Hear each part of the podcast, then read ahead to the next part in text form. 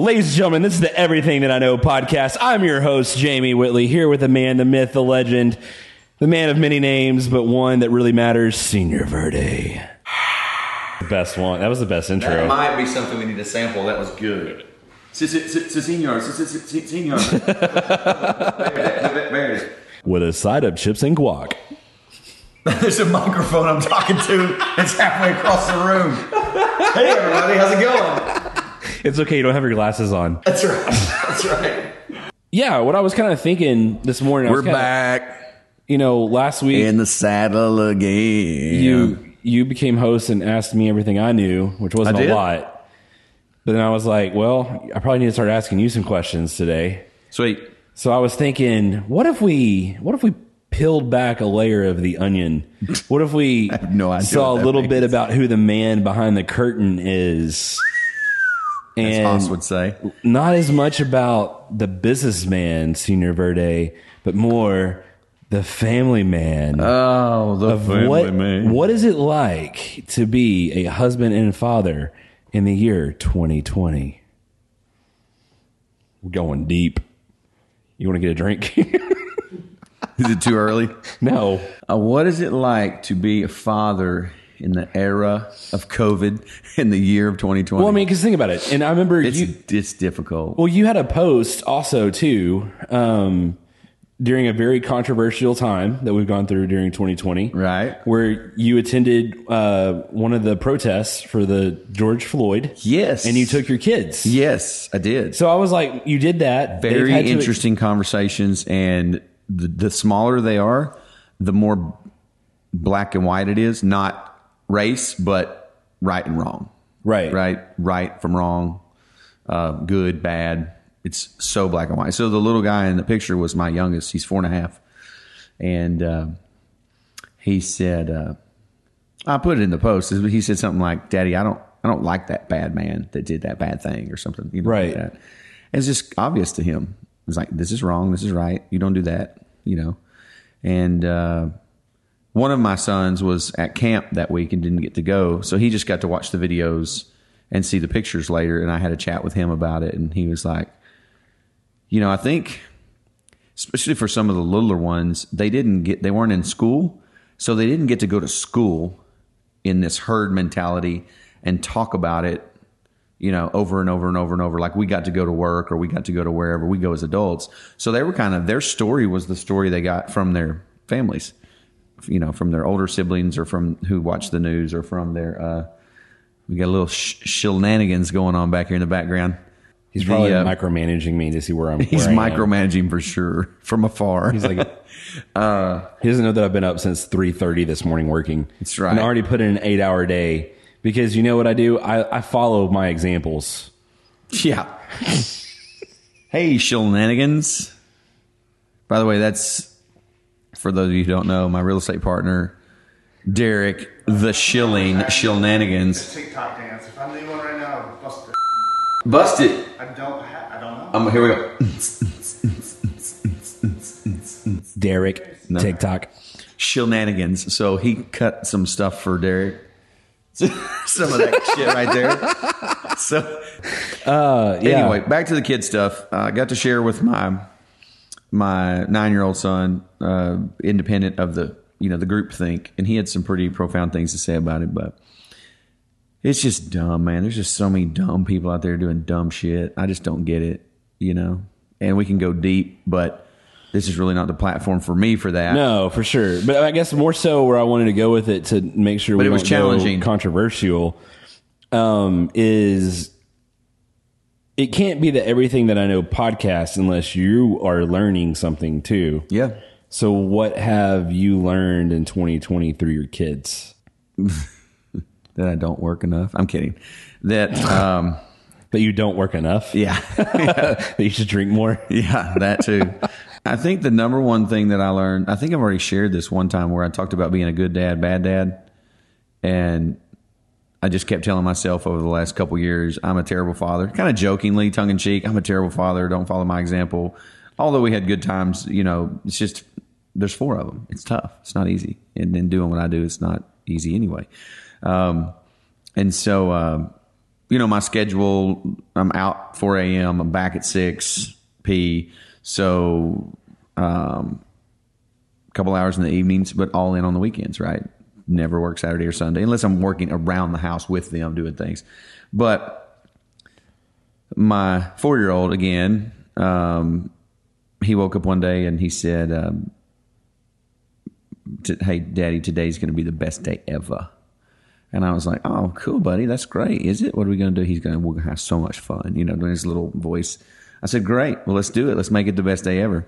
So all throughout the day, when he would begin to get frustrated or would have a moment where he was about to have a bad experience or create a bad experience, throw a toy or a tantrum or anything like that, I would just pull him aside and whisper in his ear, "Hey, man, don't forget today's going to be the best day ever. So we can't do that." And he's like, "Oh yeah," and you know kind of reined it in and leveled off and went on his business.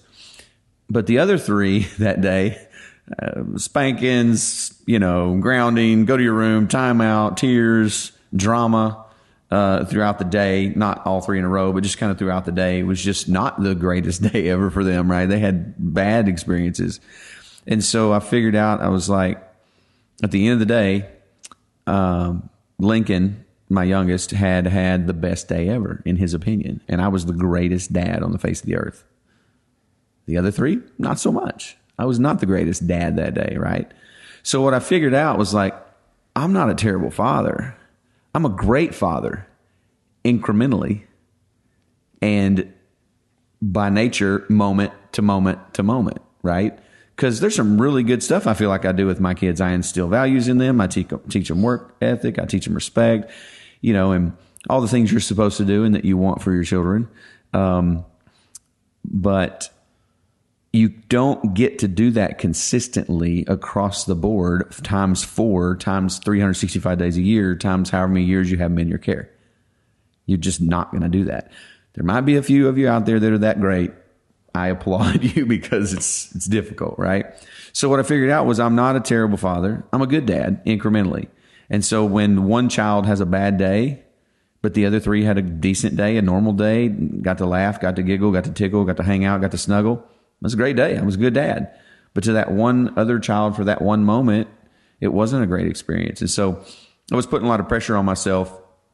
Um, and when that kind of unlocked and that opened up for me, you know, vis a vis the littlest one, uh, through his experience, it was eye opening and gave me like a new refreshing start to, okay, cool. I can cultivate these moments moment by moment, try to finish the day well with them, especially. Um, and there's going to be bad times, period, full stop. There's going to be bad times. There's going to be yelling what do they say? There's going to be blood or whatever that movie quote or something like that. Yeah. Um, and it's like, it's just a part of being in a family, being a parent, being a human. You're going to have bad days. Um, and so you got to let those pass and you got to move on to the good days and not let those continually push you down. Because even though I was joking, it was tongue in cheek. Ah, I'm a terrible father, right? Even though it was tongue in cheek, it was still kind of, I felt, I kind of felt that way. Yeah, and that's for me. That's kind of how it was too when I first got into comedy because, you know, like I've, I've mentioned this before. Like I would go places, people would go, "Oh, hey, there's the funny guy. Do something funny." Like uh, I'm not funny, Right. you know. But the problem was I internally started believing that, mm-hmm. and it was my own subconscious taking over and not having confidence I needed to have. So when I quit Yeah. saying I'm not funny, I was funny again. Well, it's also teeing yourself up like it's a mindset of failure. Uh, continually telling myself I'm a terrible father, then I never gave my ch- myself enough chance to excel in those small moments because, like, well, it doesn't matter. It's only five minutes of fun. Five minutes doesn't cure the 24 hour fuck up, right? But it does. It all adds up. And so it's not a cure, it's a completely different experience. The the flip side, the flip side of this is I figured out, and this goes across the board for everybody. I am a different person to each one of my kids. Right? Why? Because they they receive nurturing differently, they receive discipline differently, they receive insight and correction differently, they receive wisdom differently, they receive affection differently. Like I don't hug the one kid because he doesn't like it, but the other one's like, "Don't stop hugging me." So I'm a huggy dad to this one. I'm not a huggy dad to that guy. I'm a different person, right? I'm the same me, but there's all these facets that you have to shape. And it's it goes to it goes to say the same thing with relationships. I want to be the same SE Green Senor Verde here behind this microphone that I am behind the, behind that other side of that door. But that's difficult because you have these relationships and you have different employees that had to be nurtured a different way and brought up a different way and different partners in different circumstances. It's just different. And so I'm not saying we're all, you know, dramatically different and we have multiple personalities or anything. That's not what I'm saying. But you have different mechanisms and different ways of communicating with different people. I speak to my partners like Derek or Brad or Brian completely differently than I speak to the next level of friends down that tier down one rung, right? It's completely different.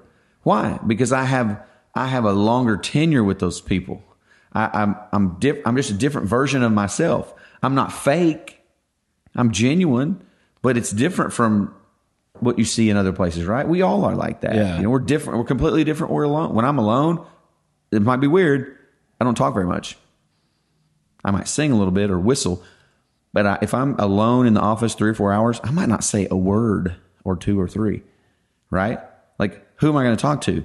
I don't just sit there and go, oh, I got to get this done. Man, I really got to do, oh, I should call so and so. Like a lot of people talk like when they're alone. I don't do that, but I never shut up when there's somebody in the room because I got a lot to say. Maybe that's why, but I don't just- know anything about that. yeah, right. just realizing, just realizing that that I am four different versions of myself with my own children. How much more versions of me are there out there with everybody else? But they're all me. They're fully me. Yeah. They're just different. You know. Well, how long did it take you to really adapt, and was that hard? To, as a, it's been during the COVID thing since March. I think Oh, that ex- that experience with Lincoln was either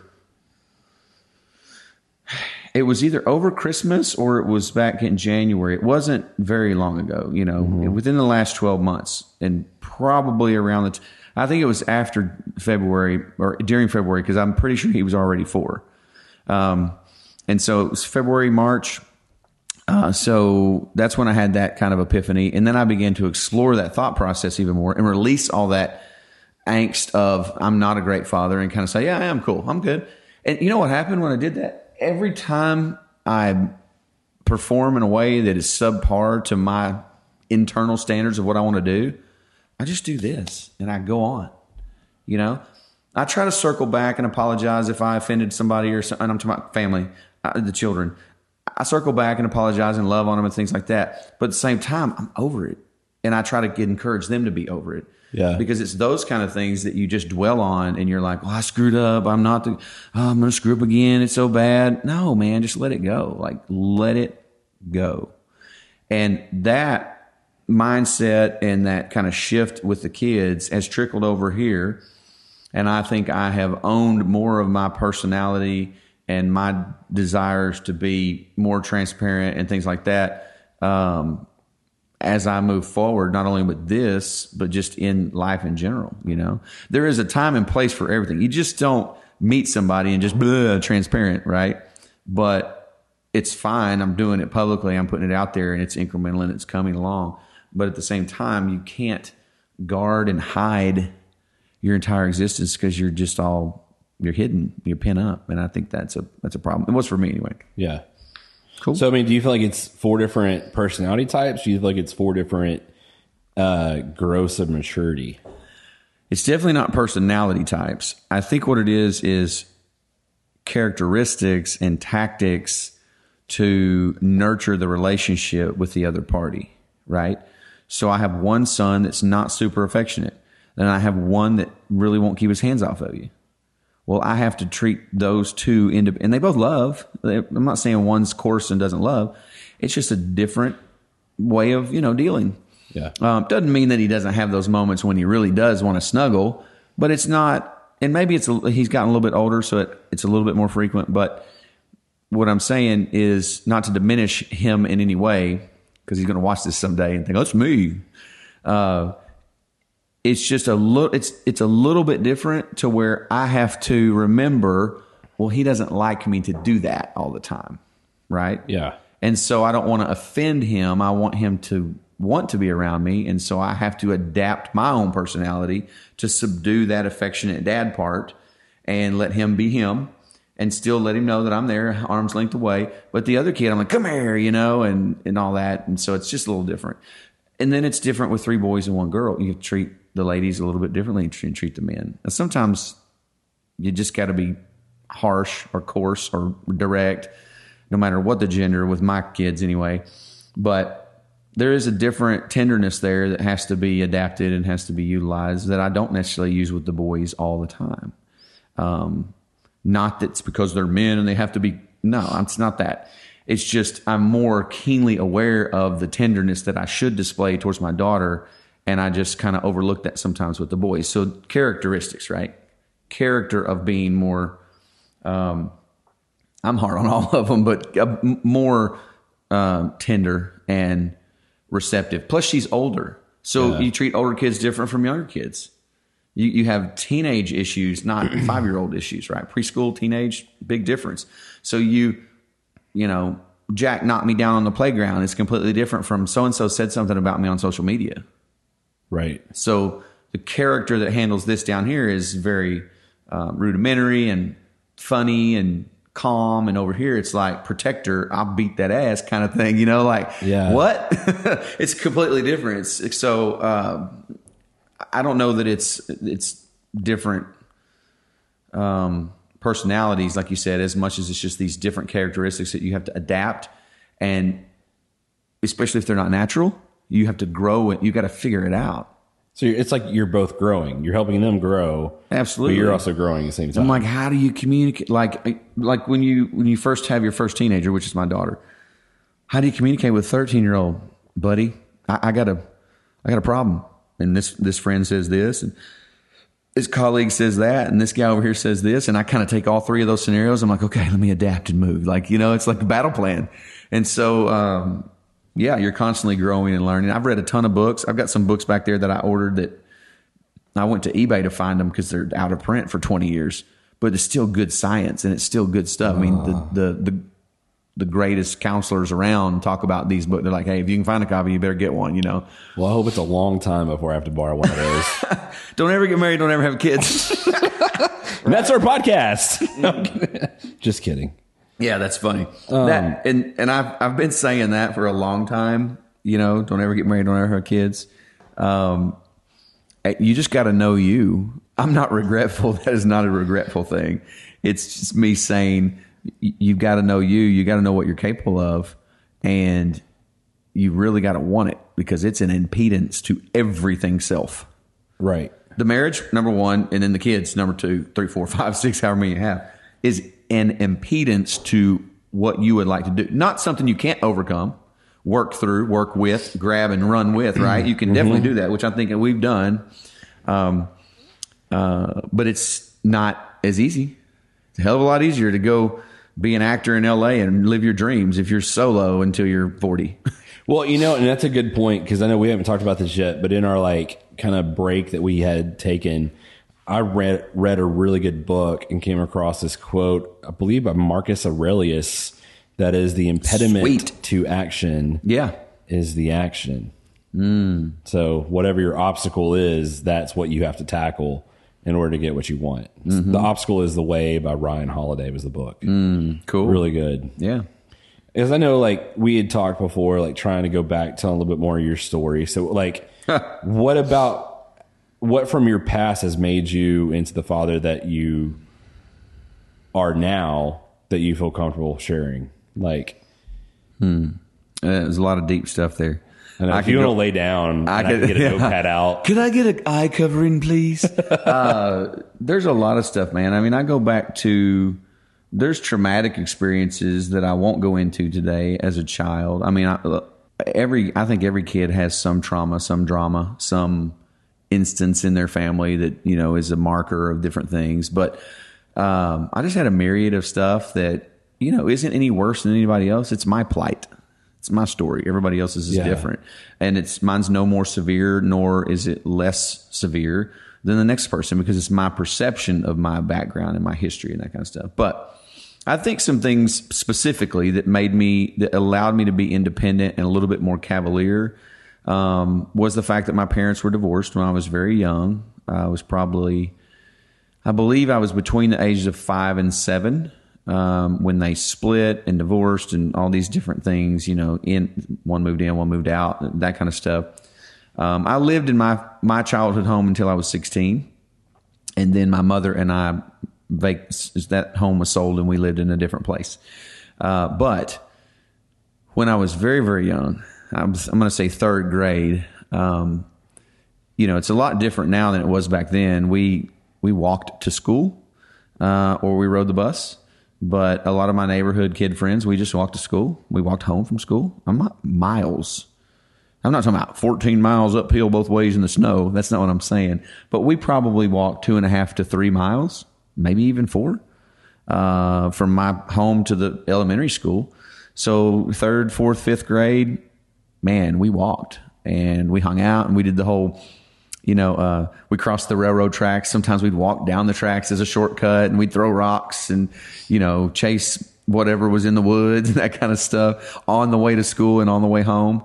So I think having that freedom, young, very young, third grade, that's nine years old, eight and a half, nine years old, and having the freedom and that um, explorative, like, is that a word, explorative? Having that um, freedom to explore and test my own boundaries um, at, at that age was probably pretty good for me and helped shape some of my go, let's go check this out over here. I'm not afraid to ask the questions, kind of go. Um, but at the same time, the back, the flip side of that was when I walked home, uh, because my siblings that that did live with us uh, until they were, I was the youngest by eight years, so it was an empty home. I went home to an empty house, and uh, I'd flip on the television. I'd get a can of Wolf Brand chili and some Swiss cake rolls, and I'd sit down and watch Scooby Doo and that was my dinner and I was by myself. As soon as I was done with that, I was out to play. And my mother would get home, uh, you know, in the early evening, 6.30, 6 o'clock, something like that. This, and this is best memory. This is not factual as much as I can stretch, right? Um, and then on occasion, because uh, there were two different times when after the divorce, my mother lived in the home with me, and then that flipped, and my dad lived in the home with me.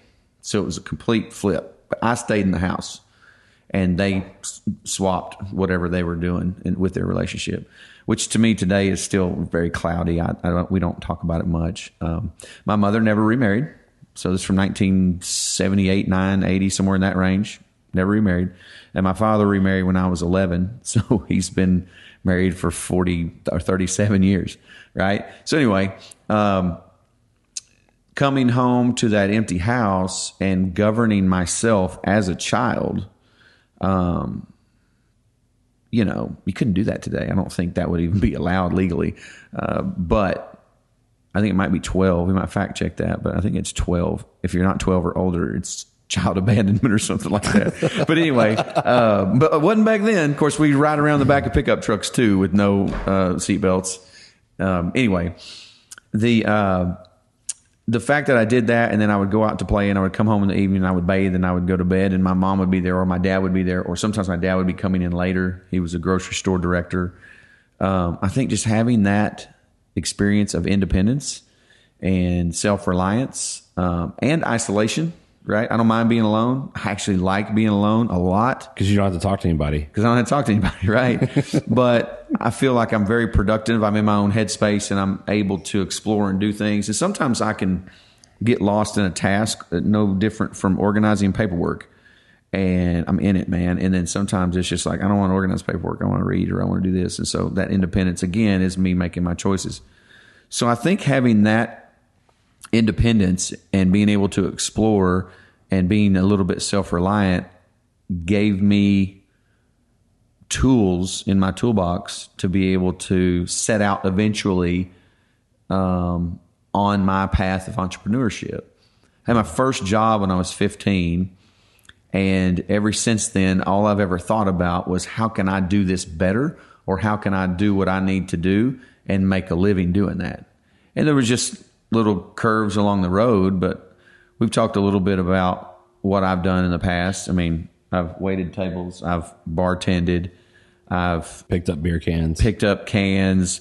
I've cut split firewood. I've been a carpenter. Uh, you know, I think I sold advertising at one point. I was a photographer. My very first job at 15 was a photographer. Uh, never been behind a camera before, but it was a really simple task. I went to car lots for um, a small like county newspaper Hang on. hold on, I want to tell you. And I would go and the car lots would pull, they'd have salesmen pull the cars around and I would take the pictures of the cars at a distinctly visual angle, front bumper, shooting the sides and the front. And then they would pull them back and take the next one. And I just went around to all the car lots, um, taking those pictures. That's summer I was 15, I think. And, uh, and winter break and some things like that. But anyway, that was my very first job job. I was 15. And you're like, well, how did you drive at 15? Well, I just did. you know, we just did it. Yeah. You had permits and you just did it. But, um, the, um, the ability to adapt and move and think and do, um, you know, I'll go back to that job for a second. You know, we started a media company about a year ago and it's just starting to really come to life. And it's really meant to, you know, be our own media company to handle all the assets and things that we do creatively for the companies and stuff that we launch uh, and the projects and things. Um, that was a newspaper that I took those pictures for. And we would have to, I, I actually helped with the typesetting and everything. And we would, we would cut and paste literal, literal books of icons and images. We would cut out, you know, like 10% off, blowout sale, firecracker explosion. Every one of those was a creative in a book, a little flip catalog. We would find Yeah. the one we wanted to use, we'd cut it out, literally paste it Like to a the kind of page. like a serial killer used to do. Something like that. then we take the photos and put it there. And from there, those built sheets would go to the printer down the road, our print house, and they would make plates of those. And those plates were what the newspaper was printed from. So my first job technically was in advertising. Nice. You believe that shit? like Nice. it didn't dawn on me till a couple of months back, a, a couple of months after we started, and I was like, "Wow, my first gig was literally in advertising. It wasn't this kind that we're doing now, it wasn't video or it, you know, but uh, that was pretty fun and cool." So circling back to your original question, that experience as a child, that independence out of necessity, you know, um, probably steered me down the path of entrepreneurship because I was resilient to my own decisions and how I needed to adapt uh, from an early, early age. What was middle school like for you? You had, and I was like, what the fuck? You know, it's that was a very traumatic experience for a 13 year old boy to go through. It all just came full circle. Yeah, right. And I just got chills. And so I was like, people liked it. It's all good. I'm not offended.